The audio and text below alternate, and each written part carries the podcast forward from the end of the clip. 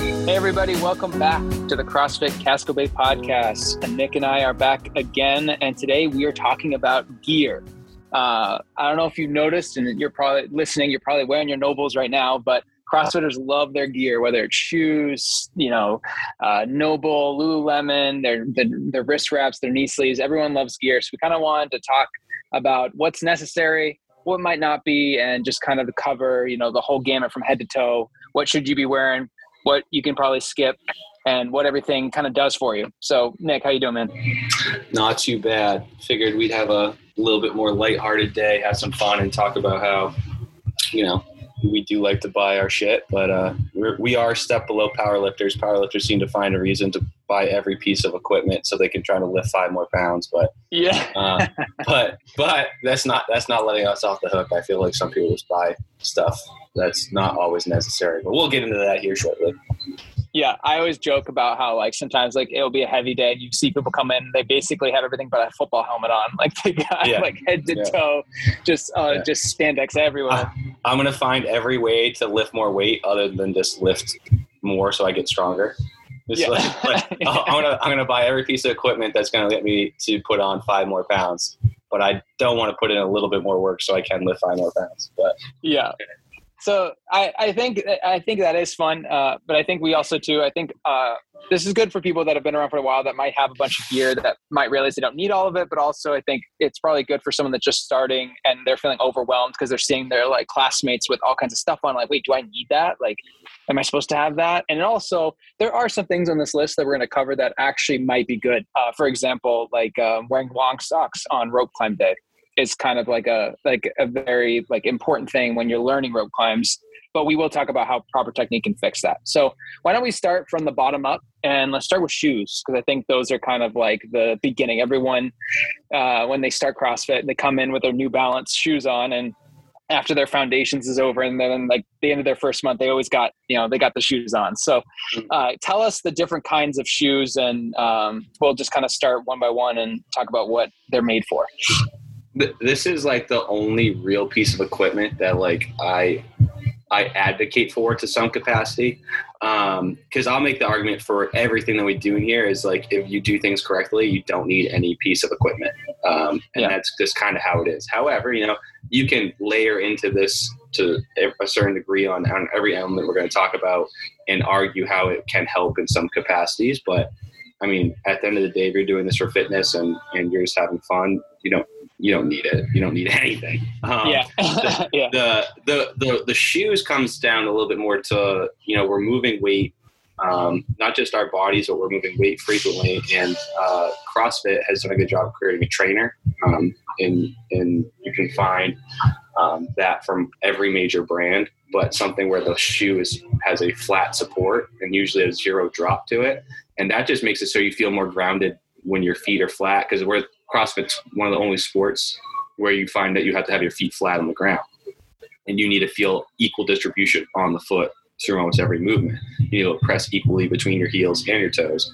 So if you have a flat shoe, that's going to make it easier. That's why when you see, your Nanos from Reebok, your Metcons from Nike, or, your Nobull shoes, they're all flat. There's no running shoes are kind of like couches. They pitch you forward. The heels are up higher. They're really cushiony to absorb the impact. But that pushes you forward on your toes. And everybody that has spent any time lifting heavy weights, squatting, knows that if you're on your toes leaning forward and your shoes feel like they're kind of a balancing act while you're on them, that's going to be very hard to squat heavy in. So.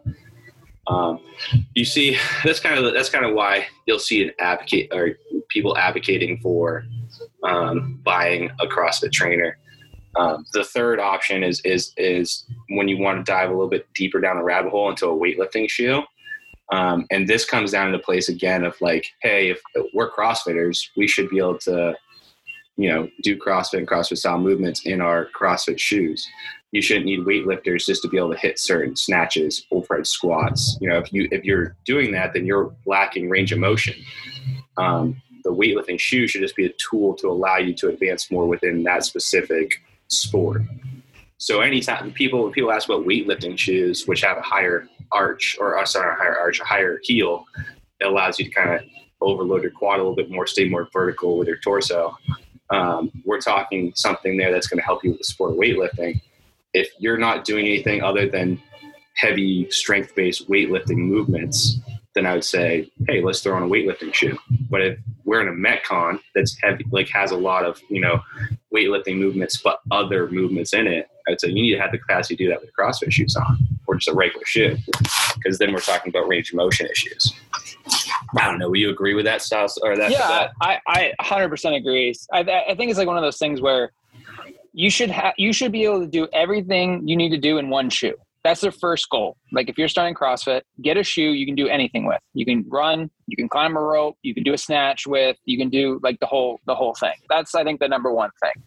And then the next thing I think would be, if I were to get a second pair of shoes, I would get like a pair of shoes that is for like a cardio day where it's like jump rope and running, or like running and wall balls. I would get like a softer shoe, because like running, the thing about CrossFit trainers that you talked about is they're flat, and they're also usually a lot less cushioned, because you want to feel the ground. Like you said, like I want a flat, like more like tough shoe, so that way I can, you know, when I'm lifting, I'm not all over the place. Like trying to snatch with a running shoe is like trying to snatch on one of those, like, you know, those balance boards. Yeah. It's just like, you're all over the place. So like, I would definitely start with the CrossFit trainer.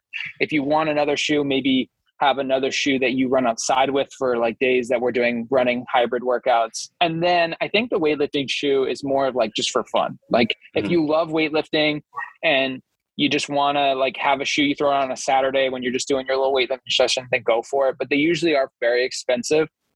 That's the last one I would get if you're going to have like kind of those three shoes.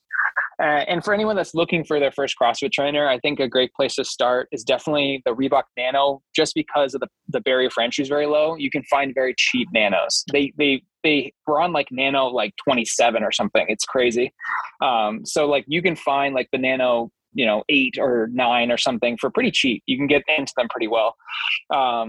And then you obviously have the Nike and the NOBULL, I think, are a little bit more expensive, but everyone kind of has their preference. So you can try them all. But I think to start out, the Nano's good. Which one do you usually go with? I'm sure people are interested. I've used every single one.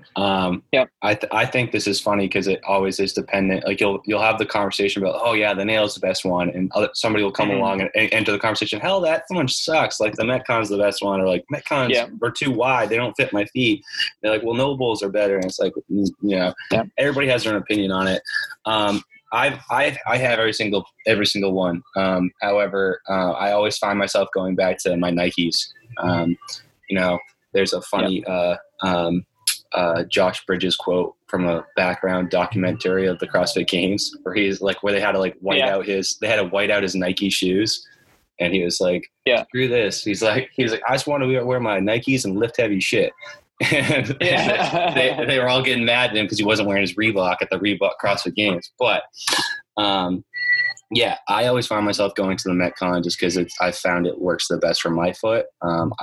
There were certain models of the Nanos that I really liked, but it's funny how they always seem to be changing the design and not just kind of improving it, which bugged me about the Nano.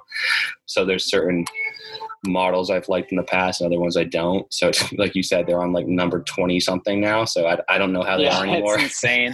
My favorite one was the 4. So I've never had a NOBULL, but I have worn many Nanos and many Metcons. I think the Nano 4 was my favorite, and then ever since I haven't really liked them. They don't fit my feet well. I've had every Metcon since the 1, and I've liked pretty much all of them. And I've always just kind of stuck with the Metcon. I have a wider foot, so the Metcon actually works really well for me. So that's the kind of the one I've stuck with. So yeah, if you're looking for a shoe, definitely check out the Nike Metcons. They're great. But obviously I don't know about Portland recently, but I know in Augusta, there's definitely a little bit of a NOBULL cult starting to form. So NOBULL does kind of feel a little culty sometimes when people love their stuff. So, yeah. Well, the cool thing is that NOBULL's done is NOBULL came out of a CrossFit gym. That's why I think it's like that little bit of loyalty of like, it's really cool that this is a CrossFit brand. It's not, and you see it growing. So now you'll see people that aren't in CrossFit wearing NOBULL gear and it kind of has a little bit more of a different allure to it. Like Nikes, you see everywhere. Everybody has Nikes of some type of shoe. Same thing, you know. Reebok obviously got saved by CrossFit. It was like, so if CrossFit didn't come around, they wouldn't have had probably a brand anymore. But yeah, there's noble people. They're noble people. They probably they probably have their Lululemon on at the same time, and they're crushing. I wear my Lulus and wear my Nobles at the same time because you can look very professional in it, and it serves its purpose. Yeah, and I think I'm wearing my Noble T-shirt right now. I know. So you're outing yourself right now, but no, I think that is a one of the overarching summaries of this is that. This is supposed to be fun. This is a lighthearted podcast. It's not really serious. Like, have fun. Like, if you want to be head to toe noble, do it. Like, if it makes you feel good, that's all. That's we're just having to have fun, trying to get fit. So while we are on the Noble topic, though, I will advocate that the best T-shirt is made by Noble. Really? It is the most comfortable T-shirt you will ever wear. I'm not sure about how the girls feel about that, but I know that this T-shirt that I have, I have like 5 of them now, and it's like the only thing I like to wear now while working out. I have yet to get anything from there, so I'll have to try that out. I'll try the T-shirt. That'll be the first thing I get. All right, so we're done with shoes. I think we're gonna get into more like safety equipment. I think that's the next thing, and we'll kind of go up the leg a little bit. We're looking at knee sleeves. This is a popular one. It's probably one of the first things that people get, other than I think maybe like wrist wraps. But what is your opinion on knee sleeves, and where do you think they fall in the priority list of purchases? Well, the first thing you need to know about buying knee sleeves is that they don't come in pairs. You have to buy them individually. And I say this because I freaking bought it the first time, and one came. I was like, why did I only get one knee sleeve? And I found out they come once. I was like, it cost $80 for one freaking knee sleeve. I was like, I thought $80 would at least get me 2. But anyway, that's going to be the first thing that comes into play when you realize that if you ever think about buying knee sleeves. I'm not a huge – like I've been fortunate. My knees have always been great. But I only use my knee sleeves for lunging. So I don't even use them really for the purpose of what they're for, to keep your knee, compressed and warm and feeling good. I use them so that when I'm in a Metcon, I can drop my knee a little harder and not have to stress about smashing my knee off the ground. So I don't really bring them out much. But hey, there's certain people that like that little extra compression and keeping it a little bit warmer helps. If it helps you, I don't see why not throw it on. I've always been of the mind that knee sleeves are more mental than physical. There are obviously physical effects that are happening, and most of it is blood flow and keeping it warm. There is a little compression, but most people, if you see people wearing knee sleeves and they're always sliding off and they're constantly pulling them up, they're really doing absolutely nothing.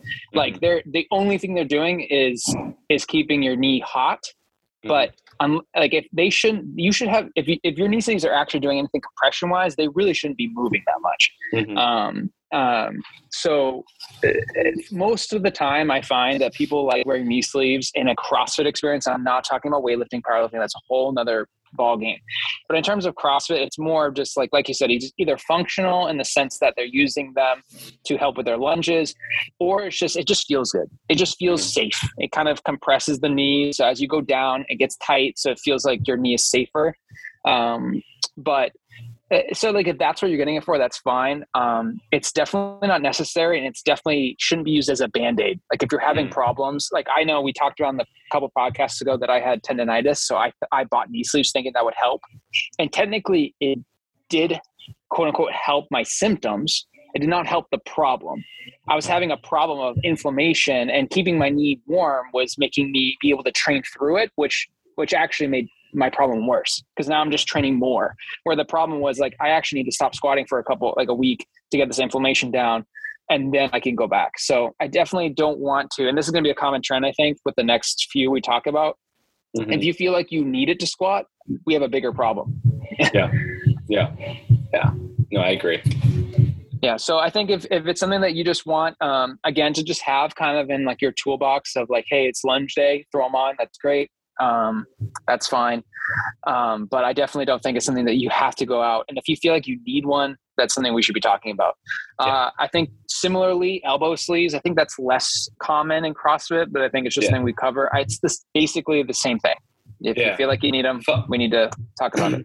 Fun fact about elbow sleeves, though, is that the only other time that my knee sleeves get used is when Greg walks up into my office to grab my knee sleeves to use them for his elbows, because his arms are so big, he needs knee sleeves for his freaking elbows.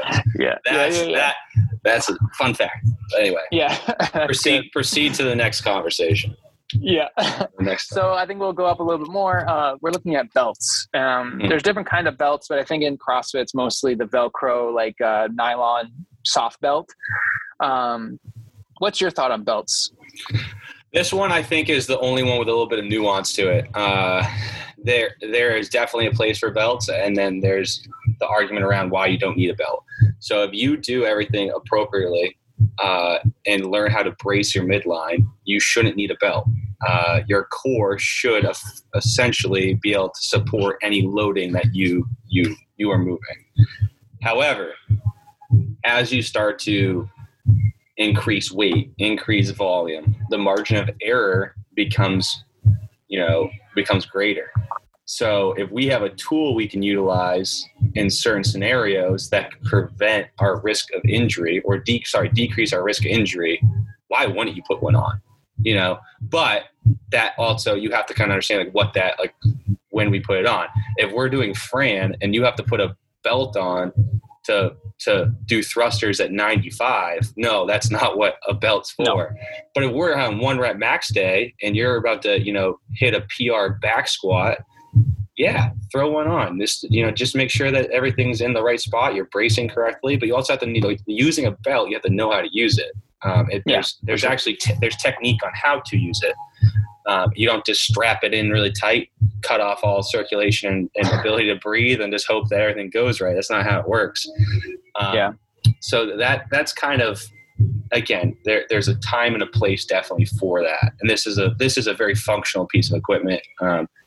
And then there's people that, will belt up to, go get their water. So we don't want that. Yeah, exactly. And I think too, like you talked about, I think it's something great to have to pull out for those those rare situations where we are maxing out, and you could actually get a lot of benefit from it. But I think it stacks more when you haven't used it during your training. So we're doing a linear progression and you've been working on your squat and you're getting ready to work up to a 1 rep max. And then you're at 90%. You've gone all the way up from zero to the barbell to 90% with no belt. And then you throw a belt on for 95 and 100%. It's going to feel so good. It's going to feel insane. But if you've done the whole progression with your belt on, you're first of all, you're stifling your own growth because your midline's not getting properly utilized, and you're not getting the benefit of that spike in oh, I feel really good, and now this weight's going to fly up. So it's definitely something that I think it's good to have, but I think training most of the time without it is definitely the way to go.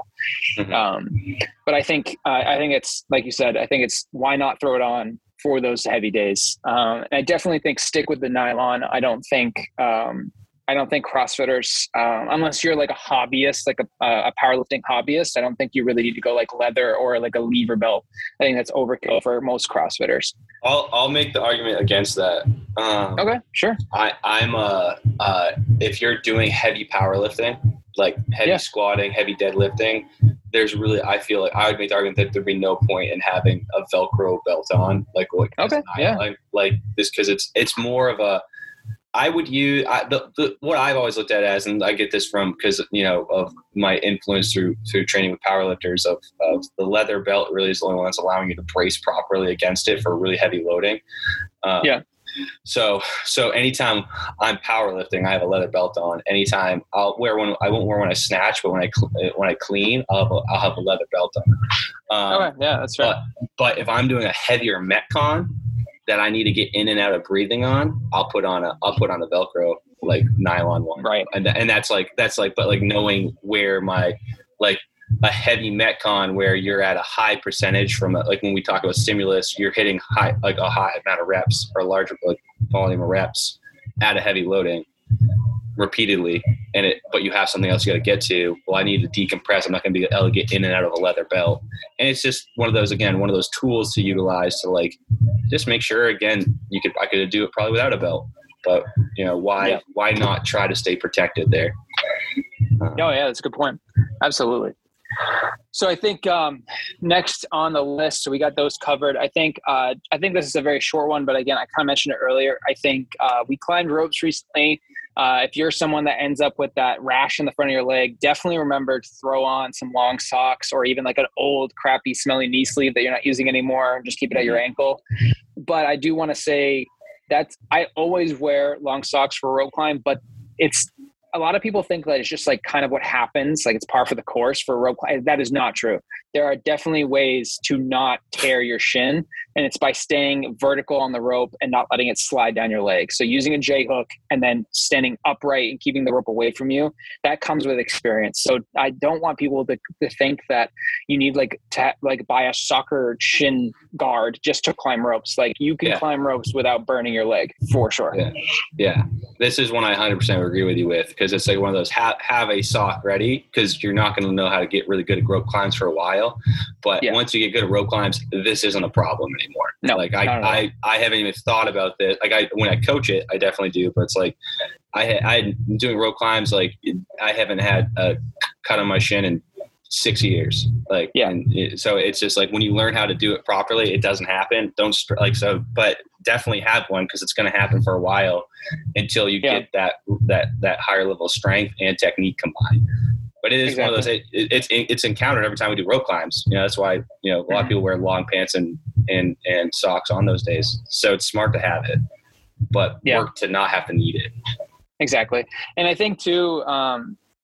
Please, to kind of swing us back to shoes, do not wear running shoes on rope climb day. They're going to be destroyed. You're going to ruin very expensive, nice running shoes. That foam is just going to get obliterated on the rope. So please, if you show up on rope climb day with running shoes, we're probably going to have you scale, because I don't want you to ruin your brand new Adidas on a rope climb. That do not. There's a reason why CrossFit shoes have like those big, sometimes ugly, chunky sides, is because those are meant to protect from the rope. So be aware of that. That's also another thing we didn't mention about the CrossFit shoe is most of them have those kind of like riblets on the side, and that's what that's for, is for gripping the rope. So that's really important. All right. Next we have, I think honestly, probably next to knee sleeves, one of the most common things is wrist wraps. I see a lot of them recently. Talk to me a little bit about wrist wraps. Wrist wraps is another one of those, I would call a Band-Aid piece of equipment. I think that there's times where it serves a purpose. Again, there's a reason why these things exist. However, most of the CrossFitters I know that use it is because, my wrist hurt while I'm cleaning, my wrist hurt while I'm snatching or overhead squatting. Well, your wrist hurt because you're just tight in certain areas and you're loading up your wrist more than you should. If your wrist hurt while you're cleaning, it means because you're catching the bar on your wrist. You're not catching it on your shoulders. If you're overhead squatting and or snatching and you feel it in your wrist, it means because you're not stacking your wrist and punching through the ceiling appropriately, or you're too wide in your grip. You're putting too much torque on your wrist. That's where I see wrist wraps coming into play, and people putting them on thinking it helps. Well, it's like, let's adjust some things technique-wise and see that it helps the problem. And then beyond that, the longer solution is like a lot of times we're just really, really tight in certain areas, so we can't get 100% to the correct position, which then makes it so that our wrists are supporting it. So that's improving mobility, and then over time it'll get better. Yeah, is exactly what I was going to say. And I think that another thing too is just I think people underestimate the fact that you go from not doing handstands or not doing a lot of push-ups and not doing barbell work, and all of a sudden now you're doing CrossFit and you're doing push-ups constantly. Now you're doing wall walks and handstand push-ups, and then you're doing cleans the next day. Your wrists are being exposed to these new flexion and positions and grip strength that they're not used to. So it does take time. Like your wrists do take time. Obviously there's probably a lot of mobility stuff there too, but I see a lot of people with like, it hurts when I do push-ups. It's like, make sure your wrists are flexible. Make sure like you practice it. Make sure you rest it, and I don't think slapping on a chunky wrist wrap is going to help. And if you are going to wear a wrist wrap, more for just like Metconing, just to keep things safe. If you're feeling like, a lot of like handstand walk really hurts, I would definitely go with one of like a cloth one. Don't stay away from the ones with the string and the big chunky ones. It's just like the less, the better. I think that's another theme of this podcast, the less, the better. So keep things low profile. That's going to help. On a similar note, in the hand area, I think, is tape, athletic tape. You should be using hook grip when you're lifting. As someone that has psoriasis, so my skin's pretty fragile. So I utilize a lot of athletic tape for like taping my thumbs, taping my fingers. I think that's something just always to have in your bag. You never know when you need tape. We got tape at the gym. I think taping your thumbs for me has been a game changer for me, because if I do a session with hook grip, my thumbs are going to be destroyed. I'm obviously a little bit different. You might not have the same issues, but I think having some kind of like Johnson & Johnson athletic tape, I think just having it in your bag is just another good investment. You can buy it anywhere, including the gym. No, so. Yeah, I would agree with that. I mean, I don't have psoriasis, but I always tape my thumbs anytime I weight lift, because if you hook grip properly and you add in a lot of volume, you're going to tear out on your knuckles of your thumbs really easily, especially if you're doing it right. So it's one of those where you just add every time I weight lift, I throw tape right around the thumbs. I rip my tape right in half, so it's a smaller one that gives it a little more flexibility. Go around. Hit them up. It helps. It's a silly little thing, but easy little solution. Yeah, it helps grip too. It makes it so your thumbs aren't sweaty. It actually helps a ton. Another one I almost forgot this one. This one's a huge one. Is gymnastics grips. Do you currently use gymnastics grips? Have you gone in and out of them? This one's a deeper conversation I think we need, because people get into that, like, oh, I want to get pull-ups. Like, I need to get some grips, or like, it's like, I got my first pull-up. I need to get some grips. And it's like, there's a progression to the need of grips. First off, you want to build up. My opinion on it is like, you don't need fricking grips until you figure out how to really do a high volume, like a high amount of volume in gymnastics. So, get your hands tough, beat them up, let them rip a few times. Like, you need to get your hands fricking, like bear mitts. And then once you can say, hey, I can string together, sets of 10, 15, 20 pull-ups fairly easily. Well, or any other style of gymnastics. Now it's time to add in some grips. And then when you add those in, you're going to feel like you have freaking cheat codes. Like all of a sudden, they are. I don't know how they're still legal in competition. Yeah. So if you really get solid, I'm just saying this from personal experience. I spent probably the first 4 or 5 years of CrossFitting not using them. And then before a comp one time, the week before, I put some on, tried them. And all of a sudden I was just busting out massive sets of pull-ups and thinking that like something, like, I don't know what the heck happened. Like all of a sudden I was just felt like I was floating through the air, because you can take the grip strength right out of it. Learning how to hook in with them properly allows you just to kind of float there and utilize your larger muscle groups rather than focusing on really holding onto the bar super tight. But if you don't understand the principles of how to move your body correctly, they don't work right. Because you're just, people a lot of times just think it's just something to hold onto the bar. So like it's not rubbing against the bar. It's a lot more than that. Setting into a gymnastics grip appropriately allows you to take the tension off your hand, put it into your wrist around the strap. And, you've pretty much had this like almost little ball of cloth that is now looping around like a dowel, so you can hang out on that bar. What are your thoughts on grips?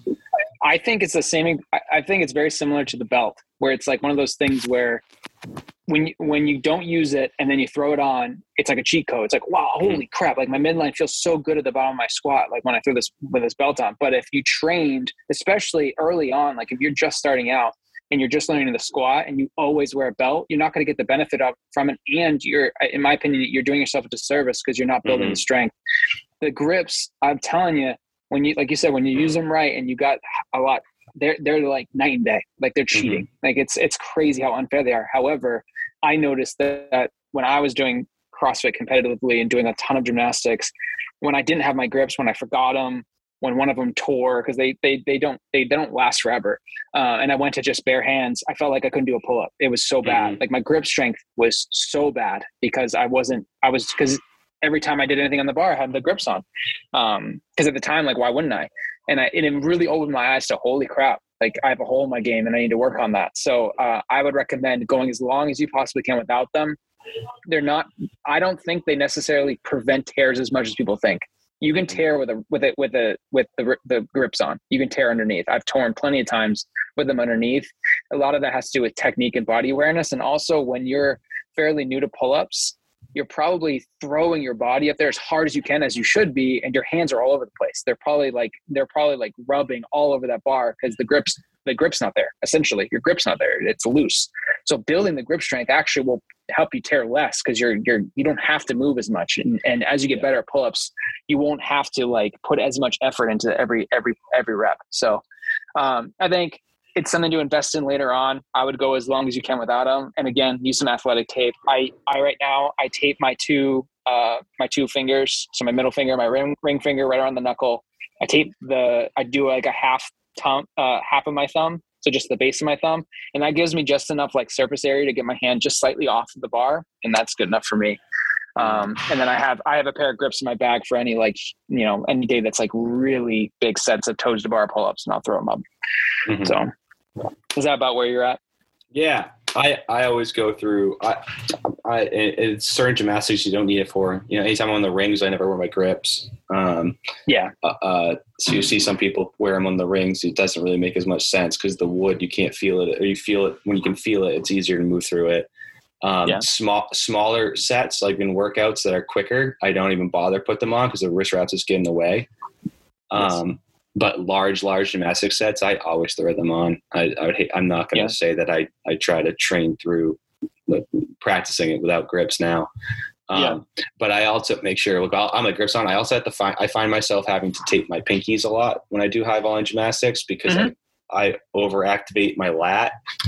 I like to really kind of go a little wider and get the lats involved because that's where a little bit more my strength sits. So it pushes out on my pinkies more. So I'll tear. Yeah. The only place I ever tear on my hands anymore is my pinkies, but my hands haven't torn in forever. But they're little baby mitts now, so I'm expecting some big tears here soon. Yeah, it happens, man. I think the one of the last things I want to talk about is this is one that is near and dear to some of our hearts here in the gym is a chalk. It's not necessarily equipment that you buy, but it's something that you utilize, and we can all agree that we all use too much of it, or we, at least some of us do. So can you tell me real quick, like when and why for chalk and how much do you actually need? And you definitely don't need to LeBron James it every time you go over there. No, I think this is more near and dear to Coach Keena's heart down here. Yeah. She is the chalk meister. I agree. Like chalk's one of those things that people overutilize, and you don't need it as much as you think. You do need to keep your hands a little bit dry because, you know, get a little moisture in there. It's harder to grip. I get that, but you just enough to powder out that moisture. If you go, if you coat on too much and you dry the hand out too much, you're going to tear it quicker. And people don't understand that. Also, my freaking pet peeve about it is if you're going to chalk up between every damn round, you're slowing down. It's like you're wasting time. So I feel like people use it as a reason to rest, though. It is totally. Chalk up.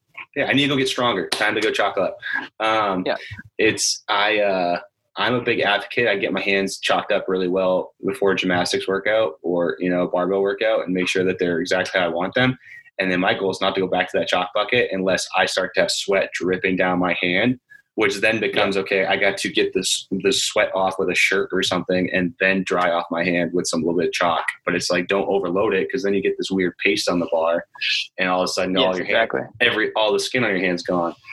So chalk's just another one that is like, know how to use it.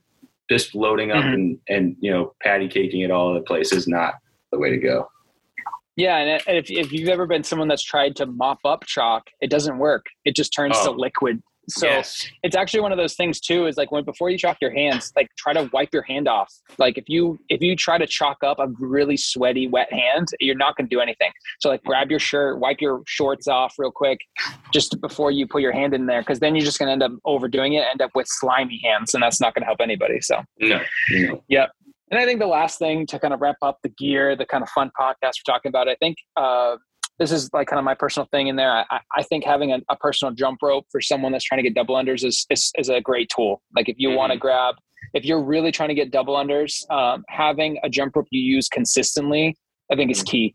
Like learning the handle, learning the length, playing with the length, because it's your own jump rope. You can mess it up as much as you want, cut it, make it shorter and longer.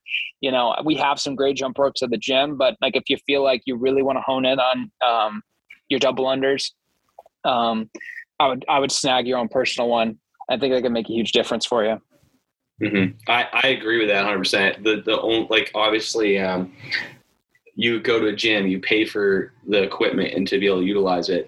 However, jumping rope, we do offer ropes, but you know, if you're in a class and 20 people just went over and grabbed a jump rope, maybe the jump rope you like best isn't there. It's just, you know, you can't have 20 all the same length jump rope. And having a jump rope, you know, until you get really, really good at it, even when you do get really, really good at it, but the length and the grip and all that is very unique to the individual of how they like it. And when you find your rhythm with a certain rope, like that's your little battle buddy. You don't usually, it's, you know, I've seen athletes have jump ropes break in the middle of the workout, and then they get a new one handed to them, and it just throws them off of like, oh my God. Yeah. Like they trip up like crazy. They don't know what's going on. You know, I some people should have the capacity just to any jump rope they have, but just all that little stuff is so unique to an individual. So I would recommend everybody gets one. I mean, there you can get really high quality ones, super cheap. They're like $20-$30 on Rogue for the one that I utilize. So you don't need, you just have a generic Rogue one, like a Rogue branded one. Yeah, I just have a generic Rogue one, and I make sure I get the bearing one instead of the bushing. So the bearing just rotates. Yep. So it rotates quicker. It's just the next step up from their basic model. And it has served me well for years. It's just, I just always replace the rope. I keep the same handles. Replacing a rope is like $2, you know? But I like longer handles, you know, and it's just a small Rogue speed rope. So yeah, I bought an RPM rope back in 2016 or 2017, and I have had the same rope since. Like I bought it. They're a little bit more expensive, but I've had that forever. I think I've only had to, I don't even think I've replaced the. If you don't use your rope on gravel, you can probably keep the same rope forever and the handles forever, you know, but, I mean, I've had that rope for ages. So, and that helps because like, you know, I can always pick that thing back up and do double unders because it's the same rope, same length. I know it like the back of my hand. Yeah. Yeah. There's a bunch of models now, but the RX ones are a little fancier, but those ones come in specific sizes for the ropes that they give you.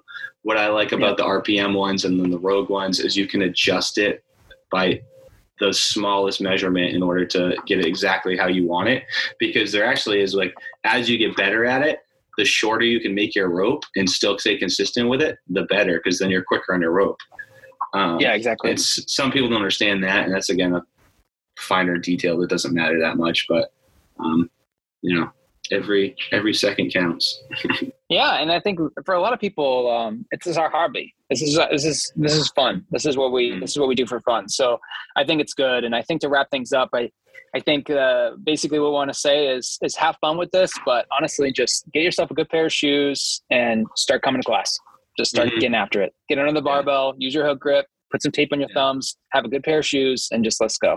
Don't worry about the other stuff later.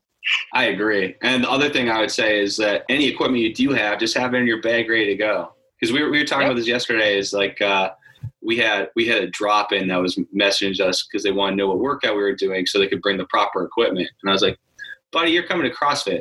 Bring your CrossFit stuff. You know, if you have a huge, if you have so much that you can't bring it all in with you, then you have too much stuff. That's not my problem. Let's get real. Every CrossFitter's trunk is full of 5 different pairs of shoes, jump ropes, knee sleeves. Like, So I think I have 2 pairs of shoes in my trunk right now.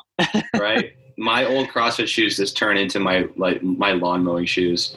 So I have that iteration of how I phase them out, but for me, it's the rope climb shoes. So like your the Metcon. So you're like, I have Metcons like three shoes ago are my lawn mowing shoes, my, you know, going around town shoes. And then you have the one right before is the rope climb shoe. And then you have the one you're currently using. So Right. That's just kind of the benefit of doing it for a long time and having a bunch of shoes. But right. Anything you want to wrap things up with? Anything you want to say to the people? No, I think this is fun. I think at the end of the day, just remembering it's like, you know, the basic approach is usually the best way to do it. Don't overthink it. Don't overcomplicate things. You don't need anything other than, you know, to be coming in here, having fun, having a positive attitude. And the equipment is so secondary. Yeah, exactly. Yeah. Well, as always, guys, thank you so much for listening. If you, want us to talk about anything specific on this podcast, be sure to let us know. You can email us, you can message us on Instagram or Facebook, or just walk up to someone at the gym and mention, hey, I think this would be a cool topic. We'd love to hear it. We'd love more things to talk about. So as always, thank you so much for listening, and we'll see you at the gym later. Have a good one, guys. Bye.